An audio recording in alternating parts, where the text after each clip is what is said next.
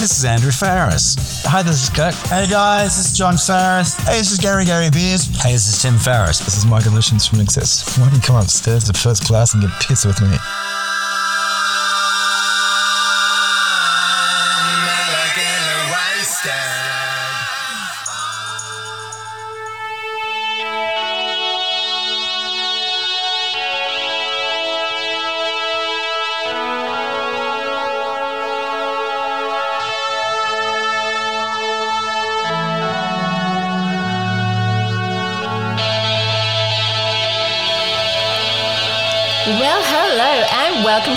To Access All Areas. My name is Bee and I will be co-hosting this series of podcasts with my INXS nerd Haydn Murdoch. We will be delving deep with you all to explore everything there is to know about this iconic band of brothers in excess, sharing music, tours, videos, albums and oh so much more. Well, I want to welcome in Access, Access All Areas, episode 143, the podcast that dives deep like no other podcast on INXS, all things regarding the band, getting them into Hall of Fame, doing it with my sidekick Bee and a bunch of very, very valuable patrons and regular listeners. Sidekick? yeah, you're my sidekick today, not my compadre. Okay. And with our famous listeners and patrons, hello everybody. Bee likes to chip in and put me off. Hello, how are you, Bee? Hello, sidekick two. Hello. I'm fine, thank you. We are in Access Access All Areas Bee, and we're on a bit of a mission. Uh, how you been? What's been happening for you in your INXS week? Oh, well, nothing's been happening my week, but I've had a few detectives out. So I can tell you that Timmy has been spotted in um, the Gold Coast uh, with his extended family sunning himself. So good on him. And also, Kirk. I thought you were about to say with his. I thought you were about to say with his ex girlfriend. Timmy. You said Timmy's extended. You went. I thought you were going to go Extended. ex. You paused. say- I think it was like ex girlfriend. Ex girlfriend Buffy. from when he was at school. Right, right. And, and Kirk And was. Kirk, what's Kirk? Yeah, and Kirk was spotted, and someone gave him a wave, and, and he, he waved back and said hello while he was coming out the gym and on the way to getting his groceries. Both looked adorably well and um, enjoying the good Aussie summer. What a summer we are having, Haydn! It's pretty good Yeah. down here at the moment, isn't it? Well, technically, we've hit autumn, or as our American uh, friends and family say, uh, fall. Uh, but uh, yes, it, ha- it has been quite warm going into our autumn or fall period. But uh, we are lucky uh, in Australia overall. I, I had a text from a patron earlier this morning, good friend of the of the show, Scotty Burgess, and uh, uh, lifelong friend of mine from school days. He was saying in LA, it's had two months of really crappy weather. So, uh, crappy weather for LA is still probably good weather for the rest of England, isn't it? Yes, agree on Yeah. that one. Yes. I've, I've had an interesting INXS week, P. I know you're about to ask me. Is that right? no, I but go and tell. yeah, go on. Well, I've, I've, I've sort of done this is episode 143, but I've sort of, as you know, gone ahead and done episode 144 without you.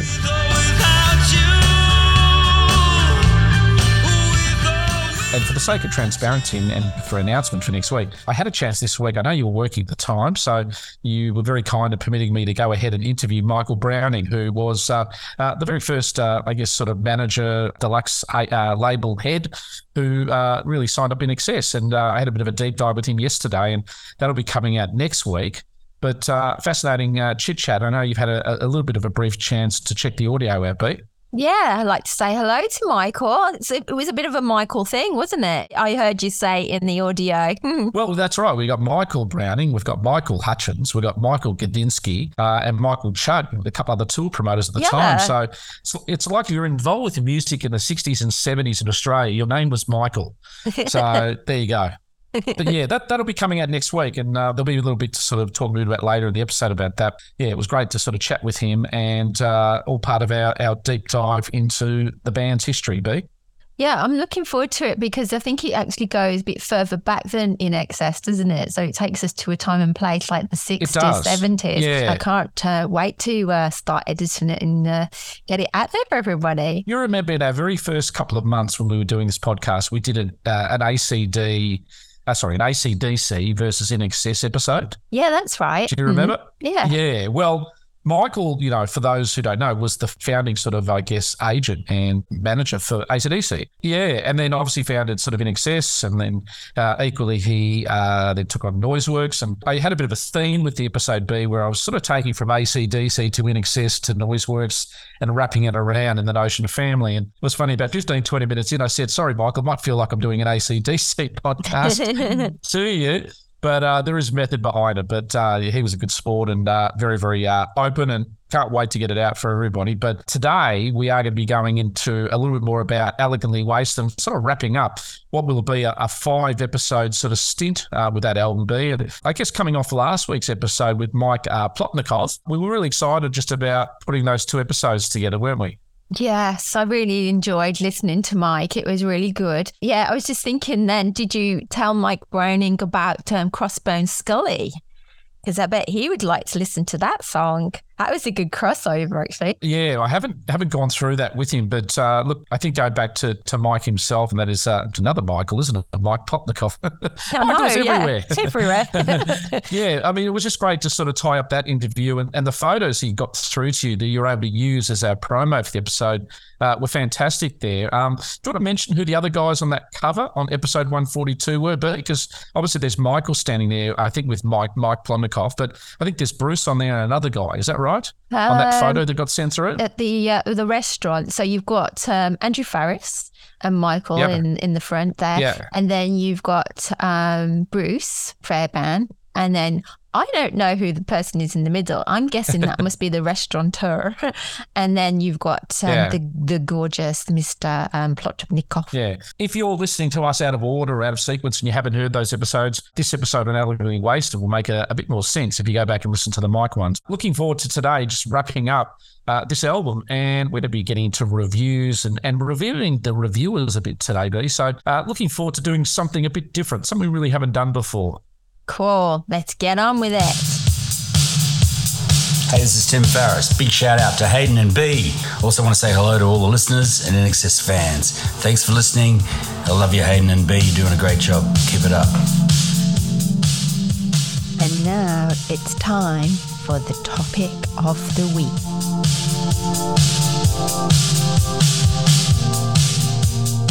Well, Bee, we're going to be wrapping up well, our five episode run with Elegantly Wasted, And I thought we'd do something a little bit different. We haven't done this before with any real album, but we thought we would go through and review the reviews.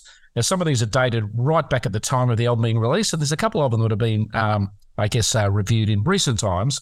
Uh, but there's a few little sort of discussion pieces that are quite interesting here, where uh, I guess when you look at album reviewers, there's two types of people. There's the critical review the band fairly or any artist fairly and they'll review the song and the instrumentation and the lyrics and they'll really actually review the album which is what you would think the task is then there's the reviewers who basically ignore the album but attack the person the band the image the personality the theatrics around it and the album's almost a bit of an afterthought they'll sort of just have a go at the optics of things and sometimes unfortunately for a band when they do bring an album out they can have good press around them at the time or good momentum and goodwill.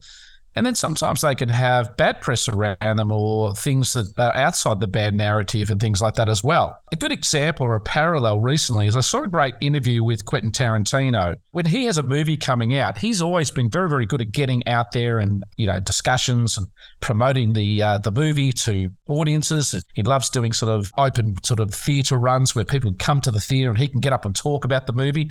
He's a real auteur uh, about his, his passion. But sometimes the, the movie companies get scared if, if Quentin gets into a bit of an argy bargy with a, uh, a critic and has uh, some bad press that goes around uh, the week leading up to the, the movie being released because it can all affect the box office. Uh-huh. And sometimes, you know, bad publicity can really affect the commerciality of a release.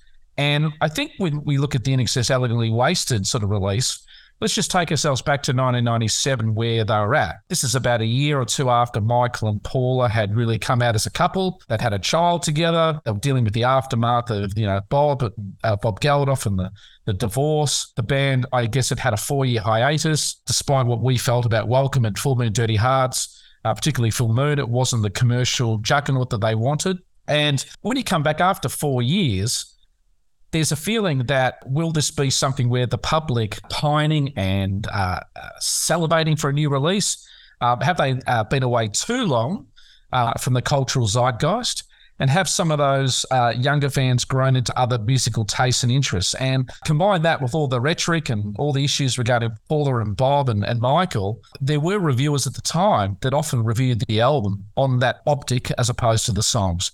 So I thought what we'd do today, Bee, I've emailed to you and I've showed you, I've cut down a Brazilian rainforest tree in front of me here, as you know, and, and I've got a list of about 15, 16 reviews here. Some are quite brief, some are quite sort of uh, elaborate, but I thought we'd just read a few out to our listeners and sort of just review the reviewers. Now, let's get this off the record to start with. We're, we're biased, we're fans, etc. there, but we're also pretty honest. I'd like to think INXS Access All Areas hasn't uh, sugar coated every album. If we haven't liked a song or we haven't thought a song it matches up to our individual taste, we call it out. Is that a is that a fair self diagnosis? I think we have been just like that, Haydn. Yes, maybe at the very first one when I loved well, everything. that's what I was at to get to. Think back to the start when I had to get you to have an opinion about something you didn't like. That was like mm, pulling teeth out of it It was hard uh, out of a hen's teeth. And now yeah. you can't stop me. Now, now, now, Bee's the veritable critic uh, everywhere. But uh, Anyway, we'll start off with a couple of publications. Now, look, Entertainment Weekly aren't can exactly I, Rolling Can I just but butt in before you start oh, that? Sure, if, you, if sure, I sure, can. sure. All right. away.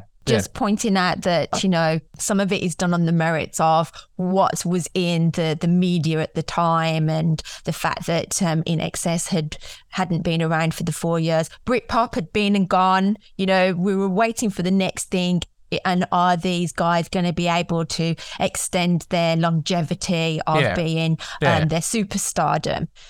But yeah. I don't know how you feel about it, but I'm just thinking about this personally. I read these um, reviews, some of these reviews before the album came out. I read them, but I still go, I'm still going to make my own yes. bloody mind up about it. And I yeah. loved it. So, I mean, how did you feel when you read these? Well, I mean, again, I would have bought the album anyway because I'm a yeah. fan and I know how to. I, I, do my own review. That's but right. Think back to it. You know, uh, there are a lot of people these days. Cool. We've, we've, never been in a Well, we've never been in a more review culture. I mean, how many people go online and check out a restaurant and go, oh, and only had three out of five reviews. I'm not going. Yeah. Well, the person the person who went may have hated buttered chicken at that Indian restaurant and uh, were allergic to saffron rice, and hence they gave a bad review. Well, it doesn't mean the restaurant's bad. Mm. Nowadays, in a very sort of reviewing culture, but look, we'll go back in time. We'll go back to some of these reviews at the time, and uh, and look, there's some really good reviews here, and there's some some some some bad reviews, and there's some just some nasty reviews in terms of assessing the band, not their output, but more the issues around the band at the time. I mile, like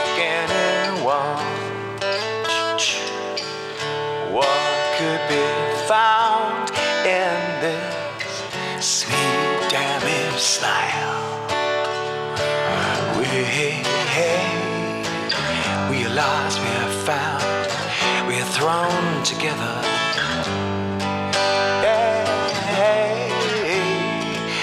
Take my hand? Hey, would you take my hand? Let's go. We'll start off with something a little bit fluffy and light. Okay, Entertainment Weekly, Bee, that famous juggernaut magazine at the time. They said, finally, a reason to cheer. The 80s revival. INXS latest recalls the kick of their pre alternative rock prime. The Jaggeresque vocal yell of Michael Hutchence matched to the spiky James Brown funk of the Farriss brothers. Gives their new melodies swing and tone. The band indulges in more ballads than usual, not to mention some forced world beat twists but the end result should still give early fans what they need. Ranking A. What do they mean forced? That doesn't Some sound forced, right. Sounds a bit negative. Uh, uh, I don't know, but, but, I think it's pretty positive. Giving it an A grading. So yeah, well done. You know, nice I think and punchy. I think it's a get. Yeah, we like that. Punchy straight, punchy straight to the point. Okay. Yeah. GQ magazine. Are you a reader of GQ? Oh, I've got most of them upstairs. I've got all my old GQ upstairs. Well, James's GQ. They're good dentist, uh, you know, coffee table type sort of magazines, aren't they? But uh, all right, this is interesting. This is an awkward time for the members of INXS. They're a few years past their peak and a few years too early for a comeback. But damned if this album isn't vibrant, exciting, and completely unself conscious about its post new wave, pre alternative values. The band's one concession to 1997 is to cut back on the keyboards, but rather than, than pump up the guitars to, comp, uh, guitars to compensate, it has left open space, a smart move. The 80s revival starts here, and that's by Bill Flanagan from GQ, Oh, we like from him. GQ magazine. Yes. Hello, Bill. Well done, Bill. Yeah, well done, Bill. All right. so interesting, essentially. Now, again, one of the little sort of patches is there is that, as I said, that you know, too early for a comeback, but a, a few years past their peak. Well, when they say peak, probably they're talking about the Kick X era and things like that. What's interesting around 94, 95, and 96 is you had the Soundgardens, the Pearl Jams, the Smashing Pumpkins, right. Oasis, you know, Blur, um, Pulp, these sort of bands. So there's quite a lot of music had gone on in that four year gap. So worth Mm-hmm. noting that. Yes. All right. Uh, next publication, number three, Mr. Showbiz. Uh, where are the Playboys of yesteryear? Okay. Oh. A little bit, a little bit exploitative. Mhm. Those 80s bands who favouring sexiness uh, and style over substance were once hot commodities, but how find themselves prospecting now for an adult audience? On their 10th studio uh, album, INXS Australian pop rockers do their damnedest to pull off the near impossible, score hit singles, and establish themselves as a sophisticated unit with something still vital to express. Well, one out of two ain't bad. Oh, Both the st- well, both the Stonesy title track and Don't Lose Your Head are a fine example of the band's signature Aussie pop funk sound, and either one could easily tear up the airwaves.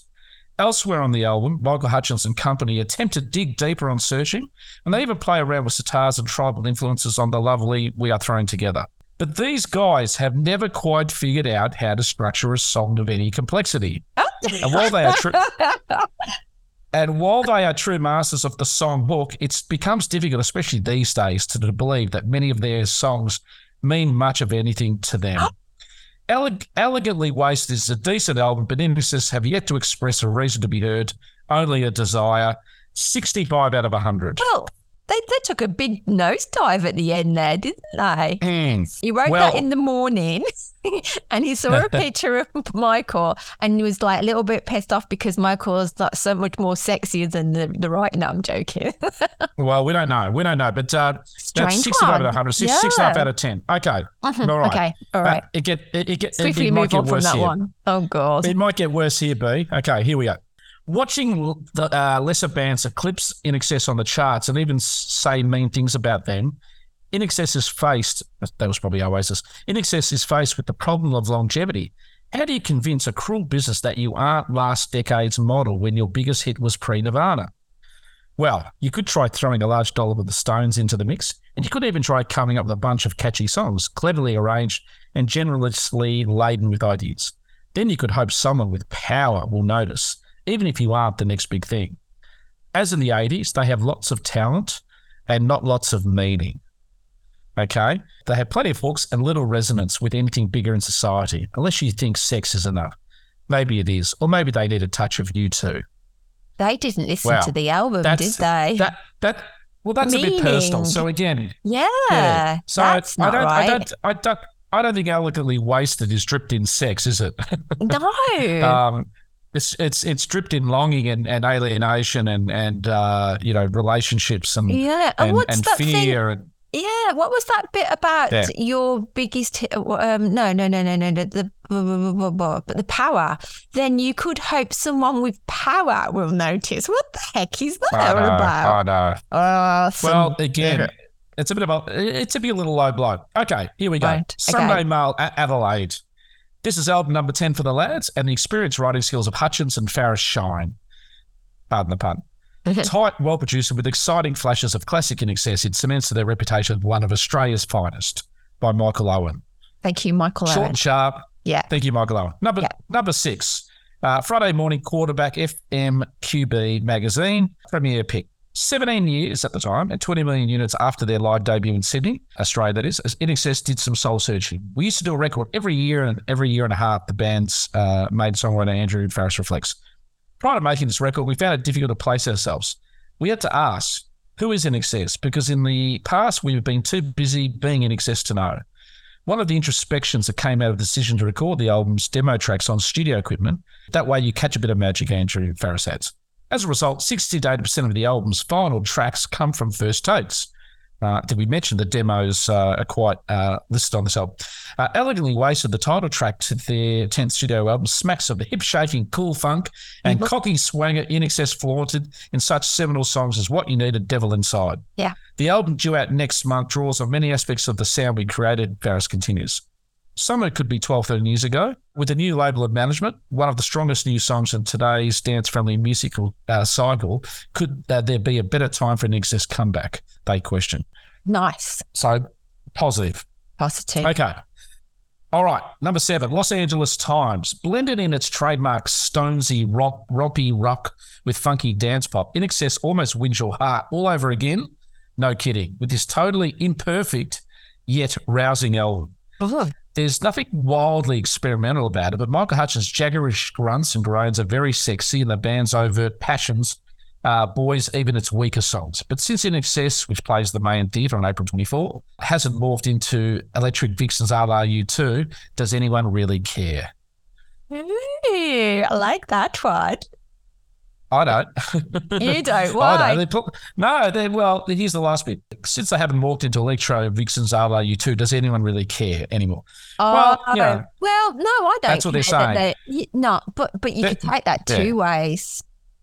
Well, the first half, it's sort of one of those things where he's he's praising them, but then he's sort of relating to U2, and that was always the the comparison of uh, the band. Yeah, uh, but of why should era. they morph into the same genre or uh, of that electro? Because U2 were the critical U2? darlings of the time, and U2 had had the Achtung Baby in the uh, Zooropa period, and they were trying to compare them as maybe not being as creative Okay, as them. I think That's you could read that from. two ways. If you're in an, if you're an, a Okay. U two fan, then maybe you read it one way, and if you're not, then you can read it another way.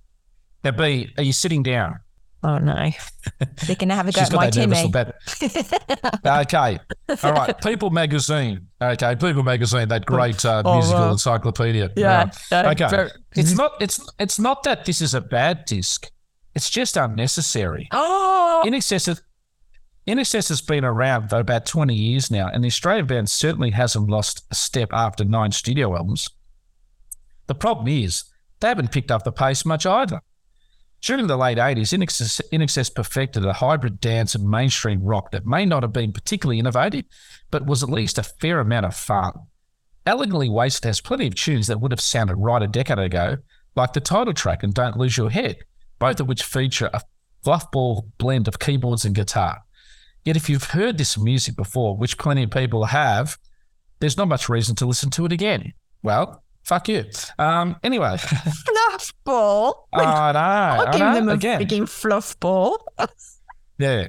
No Okay. name on that one. All Can right. I not look him up and tell No, him what I think of him? yeah, well, we, we, we, I've got a, I've got a, uh, I've got a bounty hunter out looking for him already. Okay, we're about, we're about a day away from making the rest. Okay, all right. Number nine, Herd Magazine Australia. Never heard of it. Okay. There you go. Boom, boom. Okay. Largely exuding a Michael Jackson style aura around him over the last 12 months or so. Weird. INXS frontman Michael Hutchence has taken the brunt of media criticism criticism over the group's seeming irrelevance in today's music arena. That's a fair point. Seeming is the key word. Their previous two albums, X and Welcome Wherever You Are, were not received particularly well. Well, they were, and they did pretty good, okay? Especially X. And the band have uh, unfairly received a tall poppy syndrome attack even worse than that of Silverchair. That's true. Elegantly Wasted as an album thankfully returns the excitement and vitality of Kick, in my opinion, their shining moment alongside the Listen Like Thieves album. The album opens up with Show Me Cherry Baby, which was Hutchence' voice back in scintillating form, Bee. Woohoo, scintillating. I like that word. The musical backing of a band that's been together for over 17 years, showing the experience. From there, we get the title track, which is the track that commercial radio have taken the attack on, getting loads of airplay. And a great song it is. The rest of the first half of the album, the band sounds as though they are, uh, again, finding the feet, a couple of years' absence from their studio showing just a bit. By track seven, though, the band really get into a groove and stay there until the end of the album. Interestingly, uh, influences start uh, to filter through, uh, particularly We Are Thrown Together and Shake the Tree, which both show some cool Eastern influences. Nearing the end of the album, and She Is Rising takes my attention more than the rest and my pick of the album. Interesting. No, no. Uh, the other uh, really interesting track here is the closer Shine, which sounds like something's a throwback to mid 70s funk, which we said had a bit of a Roxy music sound. So we're probably accurate there, Bee. Which usually came from movies and shows such as Cleopatra and Fat Albert and the Cosby Kids. What okay. the heck? Uh, okay, right. Uh, yeah, yeah. Well, that sort of funky sounds of those shows. Um, Right. Yes, INXS are back. INXS are back with a vengeance. Whether they'll be given a fair go and get the fans back again, only time will tell. Go ahead, waste yourself on this rating nine out of ten. nice. It's a bit of a long Yes. one, wasn't it? You had It so was, many words to fill out. I'll I'll keep it brief. We've got a couple of uh, uh, ones coming in here from Belgium. Ooh, okay. Great. Uh, okay, first one here is Elegantly Wasted is the name of the new studio INXS album. The group goes further than uh, their sorry goes further with their already tried and successful formula of R and B, pop, uh, chick, disco, rock, and funk. They say their 11th studio work. It should be 10th. May not sound very re- revolutionary, but still contains a collection of fine songs. The first single and title track you can whistle along uh, without any problems. Okay, but with but but with Don't Lose Your Head, searching for the deep, undercooled Hutchence, I'm Just a Man with Magnificent Blazers and Girl on Fire, a lovely beat. The band has certainly a few bangs in petto. I don't know what that means, petto. With the well known ingredients of funk and synthesizer rock, INXS delivered a extremely swinging and fresh album. They also deserve credit for the nice and beautiful artwork of the CD booklet Bee. I think you would agree with that. I do. And I so want to whistle elegantly. No, no, no. I'll say that line again for you, Bee. The first single and title track you can whistle along to without any problems. Okay.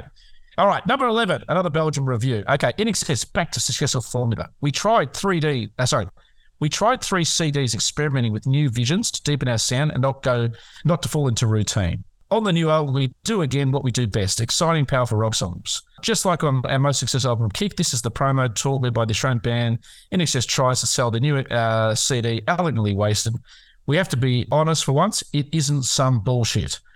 Okay, that's pretty cool. Uh, Excess returns to the successful when it when it became the super band. Gone are surged song constructions, uh, the blinks to the world music and orchestral arrangements from their last two albums, Welcome and Full Moon.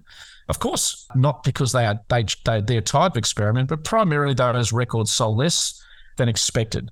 On Elegantly Wasted, Micah Hutchinson Co. do again show what they're masters of in writing rock songs with a head, a tail, and funky guitars, good hooks for the festival public, begging refrains. A ballad on its time is, of course, possible. In the meanwhile, that they prove it's still possible to in the nineties to create swingable a dance a swingable danceable CD without jumping on the jungle or techno train. INXS makes your legs tremble. The yes. with grooves that that also shook the music of James Brown, The Stones, and Phil Spector. The last five years have seen INXS passed by fellow superstars like REM and U2. However, thanks to Elegantly Wasted, these Aussies could finally count again. Eight out of ten. yes. yes. Pretty good. I don't know about that whistling bit, but yeah, they were pretty good. Okay. All right. We're moving along to the next one. Uh, this one's from an article publication called The Top. okay. And I do like this one because it does link to the next one. Mhm. Okay, four years have passed since the Aussies, led by Michael Hutchence and the Farriss brothers, Andrew, John, and Tim, have released new material. In 1993, with the release of Full Moon Dirty Hearts, In found that their pop rock sound was out of step with the grunge and hard rocking uh, from bands like Nirvana, Pearl Jam, and Soundgarden. The grunge era didn't leave much room for this band, which has looked like being on automatic part for most of the 90s. We disagree. A few hints with the INXS trademark were sufficient to keep them going after their mega success, success of album Kick. However, with Elegantly Wasted, it is clear that the band is returning to the late 80s glory days. The form is the same melodies and crisp guitars around Hutchence' sexy voice. After a 17 year career, INXS hasn't considered changing his approach. The new electronic music movement appears to have only influenced Michael's solo work, i.e., he formed an electronic group in London, and then there's nothing to indicate INXS sound will conform, conform with current musical trends. okay. Yes and no. I mean, it, it, to me, that, that we could follow up on that another time. Uh-huh. Anyway, there's a cool little thing added to this review I like. He says, last and definitely least, regional reviews from once respected Rolling Stone. In recent years, the magazine has gone from being hip and at the forefront of music to simply becoming a corporate entity with no direction and even dimmer future. Their negative review of the new INXS album makes me want to listen to the new album even more. what Rolling Stone invariably dislikes usually ends up being quite good. so this is a guy. This is a guy who's reviewing Rolling Stone at the end of his interview, and I like it. Okay. And then it rolls into Now- Rolling Stone. Okay. Rolling Stone. Yes. So let me give you a Rolling Stone Australia's oh, review. here we okay. go. All right, everybody, go. sit down. Okay. So just picture this. There's probably some bespectacled guy sitting in a uh, workstation who's not getting any any. Okay. Uh, who's you can delete that word out. Uh, who's probably, as I said, uh, jealous of Michael. But anyway, he comes up with this line. Consider INXS, a band who quickly went into a, into its career, existed mainly for profit and to fulfill the biggest band in the world greed equation, and who ostensibly did all they set out to do. What could they possibly have left to say? Is it possible for the sextet to create for themselves new challenges? Elegantly wasted the 10th INXS recording commits the worst crime of all. It is intolerably uh, boring. Also, laughably inane, emotionally threadbare, and smugly self satisfied. For some artists, music in life actually has a resonance beyond girl chasing, primitive chest beating, and reveling in the pleasures and vanities of the good life. 20 years on, INXS have yet to realize this. 1.5 out of 10. Sorry, 1.5 out of 5.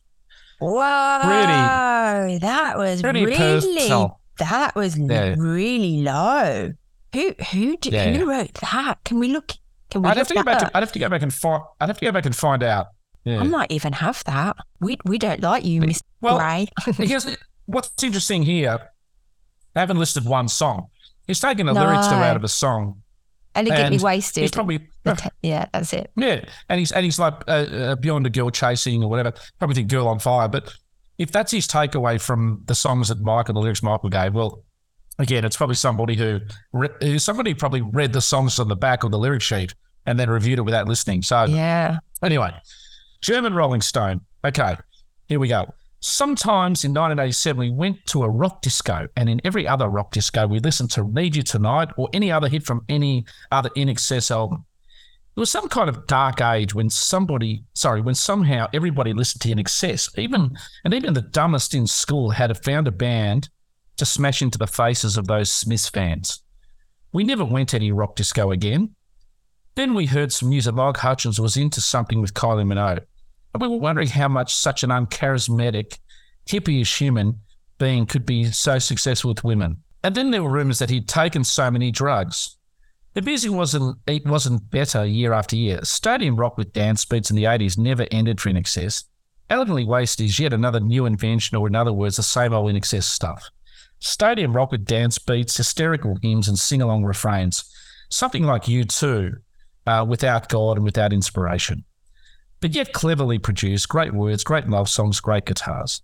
Okay? And mainstream is entrance into to rock and roll in excess of the sum of mainstream and don't have a care for the laughs. As songs, uh, as everything, just begs to be performed by other another really big rock guy like Rod Stewart. will have in mind when he works on his next ballad album. In Searching, Mike Hutchence performs the Soul Brother or just Mick Hucknall. This guy can do everything, and everything goes wrong. As every time we, we are confused by stylistic confusion or some kind of vacuum. And on this way, INXS are absolutely replaceable. But somehow you identify with them every time. A phenomenon, but the title. The title's really great. Two out of five. What the Yeah. heck? So What? So, So- so what? I, there's just so much to unravel in this. Come on, come on. We yeah, got to. We're going to go back to this. the, he's it's up, unraveling is the key key description. He's going off in tangents about Mick Hucknall and Rod Stewart and oh my and, and, and he and Michael be uncharismatic. Uh, yeah, so the dumbest in school um, had found a band to smash into the faces of those Smiths fans. What? that yeah, got yeah. to do with the price of cheese and the Well, what it is, uncharismatic what- hippie-ish human? Yes. that know, really, really, that is the best description of Yeah. Michael I have ever ever heard. Uncharismatic. the best or oh, the best worst. You mean the best worst. the best yeah, worst? Yeah. yeah, yeah, yeah. well, again, you, you, you're not. I mean, I don't. I mean, Oh, they're talking about one song or It's a and they're, comedy. they're playing. Well, yeah, it's they're really talking around in circulars, in almost generalities. It- It's just somebody who probably was. I'm a cool Smiths fan, and INXS came along quite popular, and they, you know, they were popular, and, and alternative people like to hate the popular and whatever. But you know, at one point INXS were a bit more alternative, and uh, and ironic if you go onto this album wiki today, it says alternative rock album from the '80s, so from the '90s or whatever. So, so yeah, this just, just sounds like a, uh, you know some some some uh, issues with this this reviewer needing some therapy and still not having received the therapy. I would Okay. never ever put Michael with the same with Rod Stewart and Mick Hucknall. Jesus, I know, I what know, were I he thinking? I think he's going on the soul crooning thing, but uh, Okay. uh, there's another reviewer, another reviewer here who is quite uh, uh, uber present on a lot of reviews over the years. His name is uh, Stephen Thomas Erlewine. In Excess stumbled greatly in the early 90s since their slick professional fusion of disco and the Stones was singularly out of place in the grunge era. On the heels of U2's discovery of irony in the dance floor and Oasis's popularization of rock and roll hedonism, INXS seemed to be better suited to the late 90s, but elegantly wasted their first studio album in four years proves that theory wrong. The band does uh, dabble in contemporary dance and elegantly wasted, but it all comes out sounding like light funk and funk, funk and roll kick, only without the energy and without the tunes. Throughout elegantly wasted, INXS goes through the motions, coming up with a record nearly as weak as Full Moon Dirty Hearts. The really unfortunate thing is, it sounds like they were trying this time around. Okay, there's a person that's Stephen. There's a person who responded to that review going, uh, "This is one of the most weirdest reviews I've stumbled across on all music site, which is where Stephen writes whatever." I really didn't understand understand his review. An album which I listened to to once again here in 2008, which is filled with energy, killer songs, a tight band performance, and extremely well produced. I'm not afraid rating this final album as INXS best.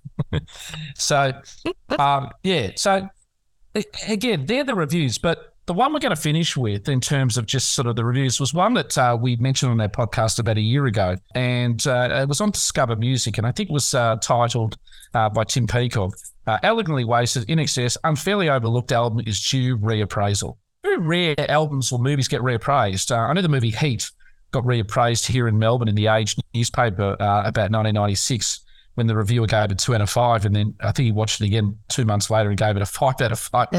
He, he actually he actually said his review, he goes, I didn't quite get it the first time I went to it. He didn't quite understand it. Um, and he was expecting to see a cops and robbers movie, which sort of it was, a goodies and baddies, but it was a lot deeper movie than that. Yeah. He, he re-watched it and re-reviewed it, but not often reviewers re reevaluate their reviews. Now, I don't know if Tim has reevaluated his early review, but he's gone back and reviewed the album with a 25 year lens on it, which was at the time of uh, April last year. Okay. So we'll read Tim's uh, review out. Uh, eclipsed by the unfortunate events that followed its release, Elegantly Wasted is an album that speaks to t- tireless creativity. All right, the final album by INXS's original lineup, 1997 Elegantly Wasted, has never really been afforded its due. The long-awaited follow-up to 1993's Full Moon Dirty Hearts, the record was the enduring rockers' first for their new label Polygram Mercury, and it would surely have signaled the start of a bold new chapter for the band were it not been overtaken by events.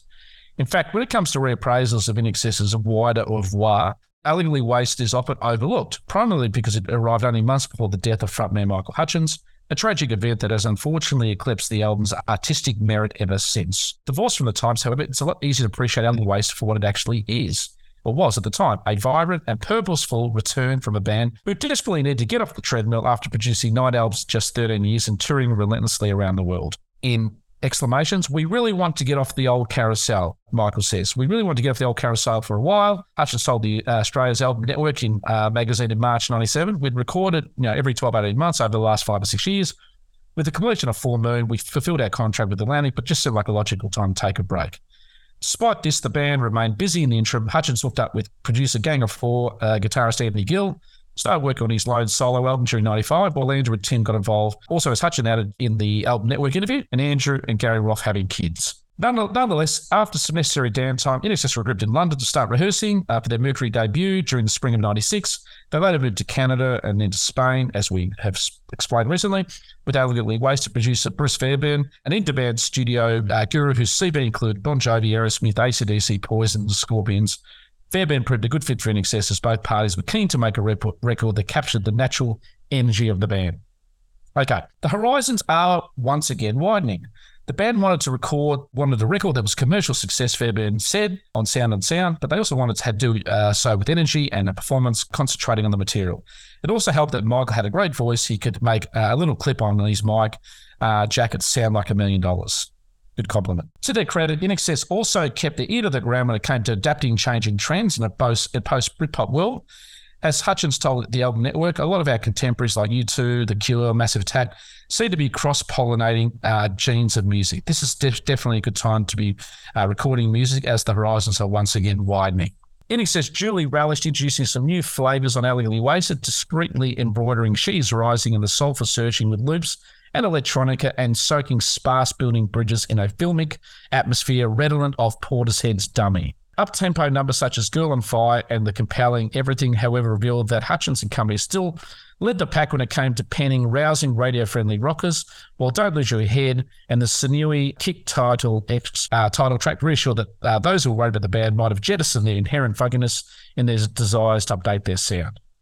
Released on the 4th of April 1997, Elegantly Wasted emerged as a stylish, confident return that respected INXS heritage, which, which also saw the Australian stalwarts looking to the future. It went on to perform strongly in the charts, returning the band to the top 20 in numerous territories and landing just outside the top 40 in the American Billboard charts.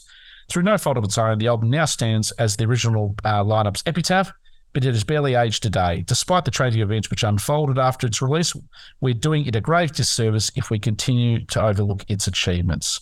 Great. I go. love that. I love that. And it doesn't Yeah. age, does it? It hasn't aged. Yeah, it's interesting. Um, I'm going to use a, a, a scenario. Do you, you probably remember as a kid of the 70s and 80s like me? Remember the Osmonds? Yes. Remember Donnie Marie Osmond? Donny and and, uh, a lot of Marie. our yeah. Mer- And Osmond, Jimmy. yeah. Yeah. You um, remind me of of the Jimmy, that- actually.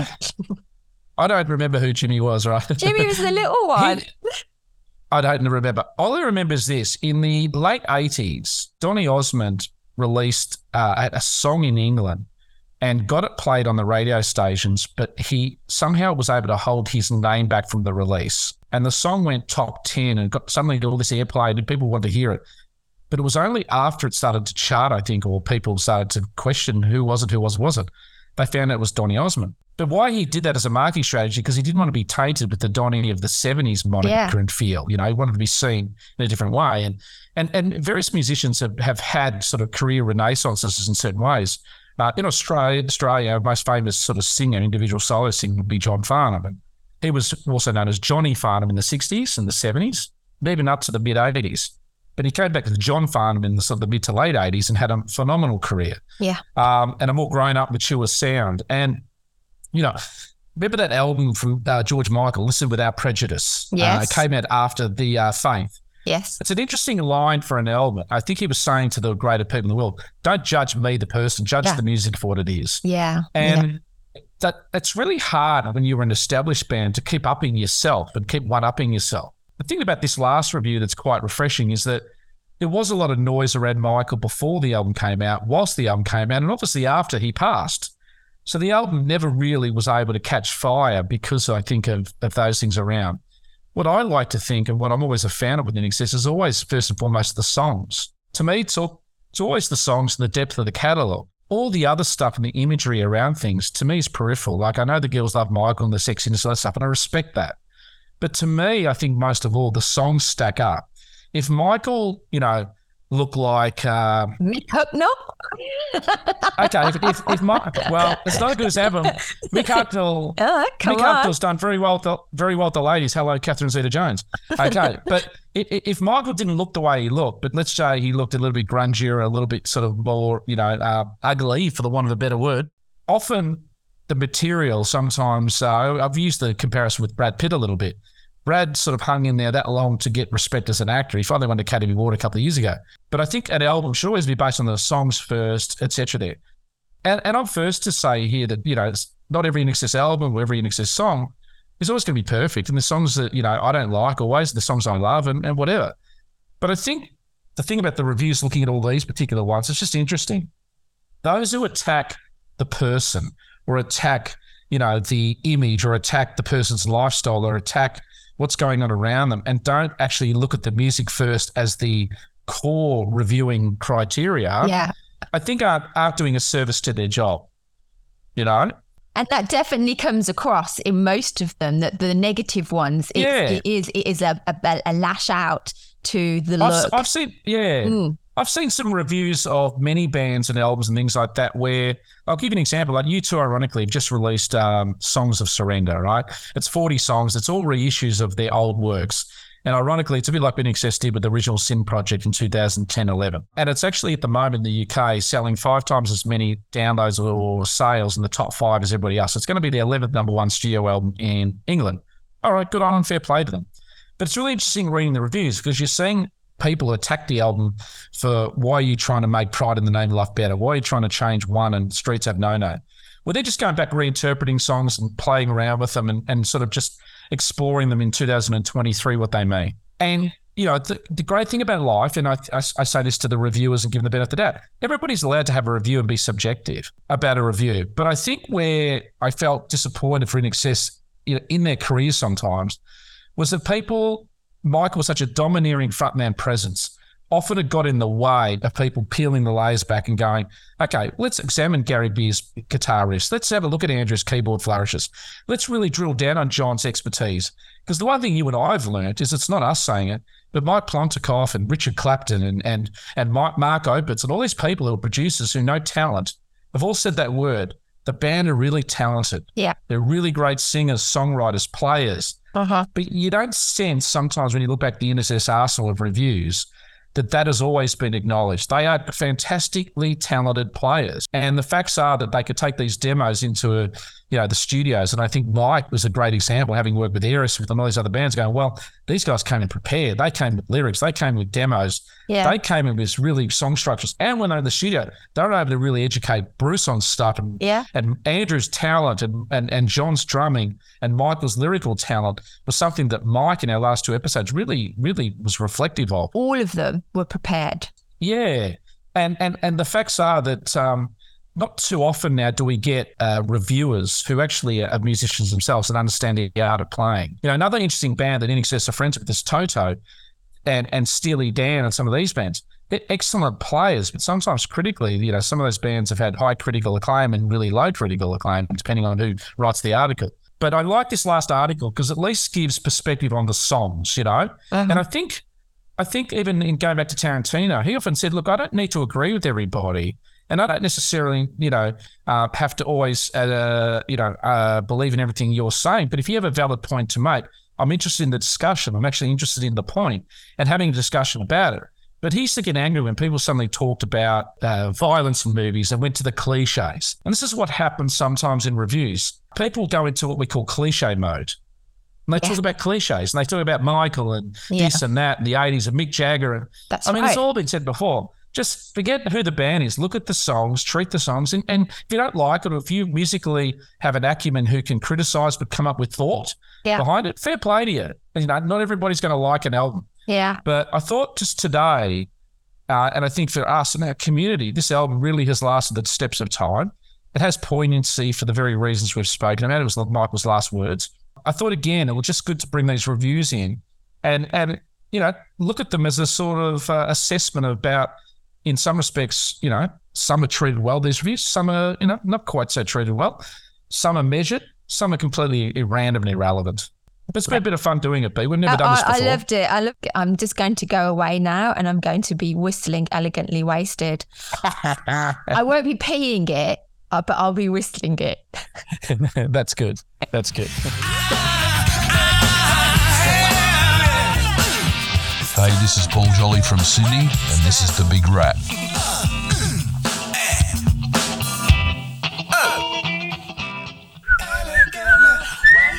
Well, thank you, Paul Jolly. What's the time for now, Bee? It's time for the news.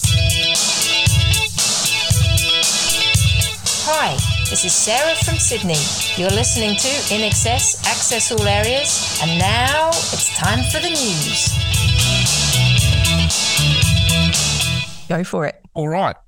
Well, we're going to bypass chart news because there's not a lot of chart news again for a couple of weeks in a row. But uh, the anniversaries this week that I'm sure our trusty newsletter picks up because they often pick these up before me. But uh, it is the 39th anniversary of the Swing being released, which was sort of in this sort of mid to you know late March period of 1984, and I do remember that quite clearly. And We'd been sort of living off original Sin for three or four months here in Australia, and they'd just released the second single, Send a Message, about the time the swing got released. So, uh, right in my little wheelhouse of memory, and uh, 39 years, uh, which feels Feel old, Bee, thinking back to that. Oh, no. Oh, no. Also, too, it is 40 years that Shabooh Shoobah uh, debuted in the Billboard Top 200. In its first week, it came in at 190. Ultimately, uh, became sort of a top 40 album there and really set the foundations for their future touring and uh, their first top 30 hit with the one thing. And um, again, yeah, uh, March 83 was when it uh, translated into uh, sales, I guess. And equally, it was around that US Festival time, too, which probably helped also. In further news, uh, John Stevens, as I've been mentioning the last few weeks, has been touring around.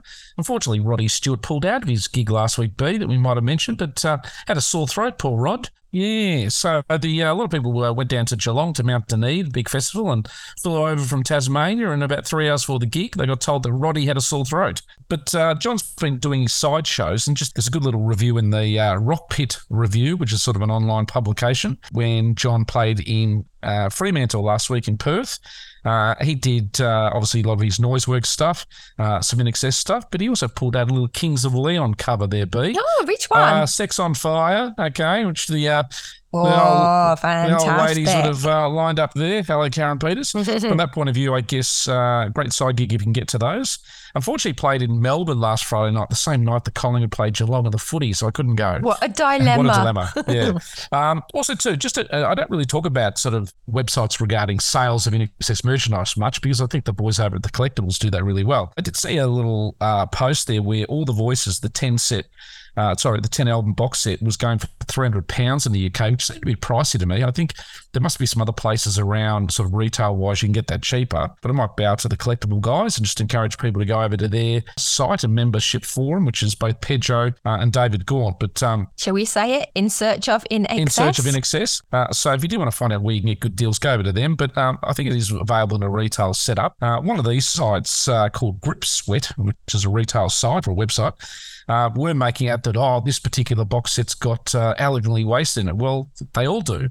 So I don't know why they were trying to sort of do a point of difference there. But anyway, also, too, there's been a little poll this last week or two, Smooth FM, which uh, is a big sort of FM radio sort of chain, sort of radio sort of set up here in Australia did their top uh, 100 and had uh, sexy songs in there. Need You Tonight at 95. I think a little bit lowly placed Bee. What? Yeah, a little bit lowly placed. Just a bit. Uh, um, Very below the belt, that one. correct, pardon the pun. But uh, um, but also too, we know in the last couple of weeks a little bit of sideline internal news. We know we've had our little B sides sent out to some people, but we just want to be a bit careful with our infringement, don't we, Bee, and our copyrights and a few different things there. So uh, for a lot of our patrons, we will contact you directly about the best way to get that out to you.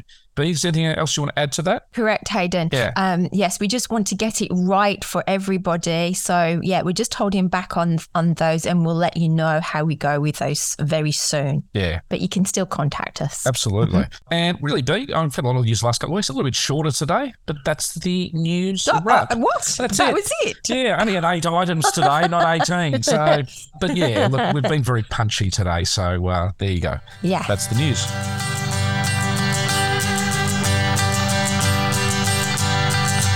And this is Manny from the UK. This is Lisa Mack from Brisbane, Australia. And this is Felicia from Everett, Washington, USA, and that's a wrap. Well, that was a very tight episode, especially after last week. I think what is it well over an, um, an hour and twenty minutes. I think we we did. So, congratulations to everybody for uh, keeping up with that one. Well, I've got a, a bit of an idea next week, and uh, we've obviously got the Michael Browning interview in the can, so we will, for the interest of transparency, mention that. But I thought next week, be because it goes for about an hour and fifteen, but it's probably a little bit tight to sort of mix into two episodes. But I thought what we could do next week is we could do our little intro sort of blurb and hello to everybody and a little bit of updates. But we'll go just straight into the interview next week, and it might take up the majority of the podcast, so we might not have any news and everything next week because I think Michael's just got such a great story to tell. I'd love to cram it into one episode, and we'll uh, we'll leave us out of next week a little bit in terms of extra stuff, uh, fan engagement, a few things. We'll hear from Michael because it was such a pleasure chatting to him. Yeah. Oh, that sounds like a nice, easy uh, episode for me to get out. Correct. Fantastic. I love it. Hey, Correct. though, we should do more I of know, I those. know. Excellent. All right. Okay. So next week, guys, we won't um, mention the patrons, but shall we mention the patrons right we now? We shall now. Okay, big shout out to our patrons, Bee. Over to you. I'd like to say hello to everybody outside on the highway. Let's all say hello to everybody outside. It's about 10,000 people at least. Hello.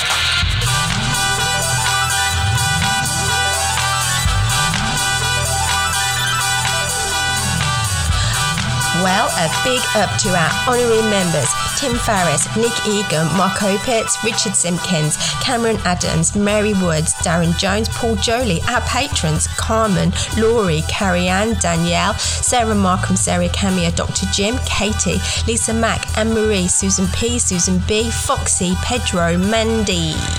Lisa, Yvonne, Amanda H, Amanda V, David, Tracy, Paul Buckley, Ella, Ryder, Tony, Erica, Abigail, Martin, Val, Jim, Matey, Kelly, Sean, Sheila, Shannon, Helen, Brett, Suzanne, happy birthday, Laurel, Bard, Genevieve, Shelby, Manny, Laurie, Jill, Yari, Leos, Heidi, Paula, Lisa Urban, Angie, Nancy, Juliet, Scott, Anthea, Maria, Nicole, Tracy, Vernon, Jamie, Diana, Stefan, Andrew, Georgie, Stephen, Keisha, Mark, Vern, Shane, Lachlan, Mandy, Rachel, Nick, Sula, happy birthday, Amy, Diana, Paul, and our special mentions to Sue D, Joe Robbins, John A. Vink, Michael Spriggs, Glenn Davis, Paul Boozy, and Jay Finlayson. And a massive happy birthday to the one and only, the absolute legend,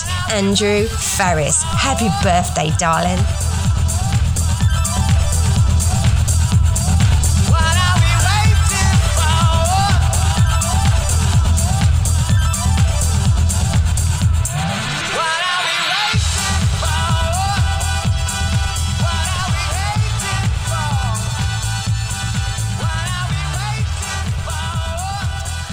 Guys, so there's no fun engagement in this week. I'm just going to keep this nice and short. Maybe Danielle and I will come back next week and tell you more. Just a big heads up we're going to launch a subscriptions page on our website. It will make it easier for you to um, find and become a patron to the show. So we'll let you know when that's launched very, very soon. Also, you've got one week left for the raffle. So get onto the website, check out Fun Engagement and uh, get your ticket. All right, well, good luck with that, everybody, and we'll be back with more next week. Over to you, Haydn. All right, Bee. Well, we're going to have that tribute song today. Uh, a little bit of a rare one there, but I think this is uh, on our recent deep dive connections. And because we've had five episodes now of Elegantly Wasted, I think we've uh, played uh, Elegantly Wasted itself and Show Me uh, for Mike.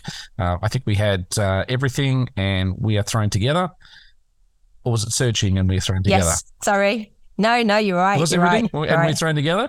Yeah, it was. we every, haven't unsearching. Yeah, it was everything for. Okay, we haven't unsearching. No, we haven't done okay, searching, okay. but you keep going on about it, so you better put it in. Well, I was going to go out with one was a bit timely this particular week with the Big Paula documentary, and a few different things there, but this particular song, uh, "Building Bridges," we thought would be a unique one that some of the fans may have skipped over in the past and don't know much about it, and thought this would be a really cool one to go out with today because as we said a bit earlier, it got compared to one of Portishead's songs, Dummy, in terms of its sort of minimalistic type approach. But uh, it's a great lyric and a great build and uh, a little bit of a unique vocal here from Michael. And it's got the real whispers and tones and then the big uh, launch, loud launch, and then it sort of quietens down oh, a bit. So, dun, dun, dun, dun, dun, Yeah. dun, dun, dun. yes, So- can't wait. All right, is it a goodbye from you? well, just before I say that, before I say that, on the I'm itching to play it. in the American in the American album release, this is the last song of Elegantly Wasted. So maybe it makes Oh, sense. right. But this will be the last one as we wrap up uh, Elegantly Wasted. So yes, it's a goodbye from me. And it's a goodbye from Bee. Goodbye, everybody.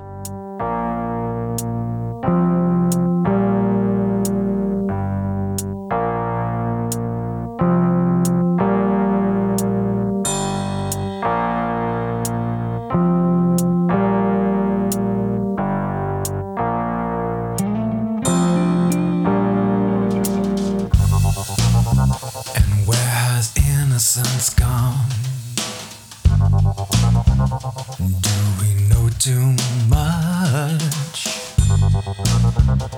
Are you comfortable in your skin? When does the strip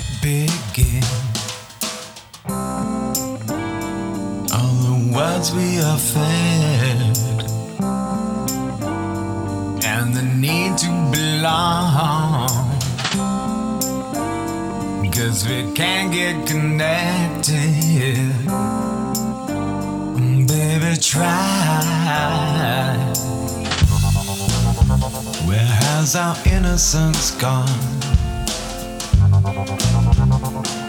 You whisper and touch. Feels like we should start again. When does the strip?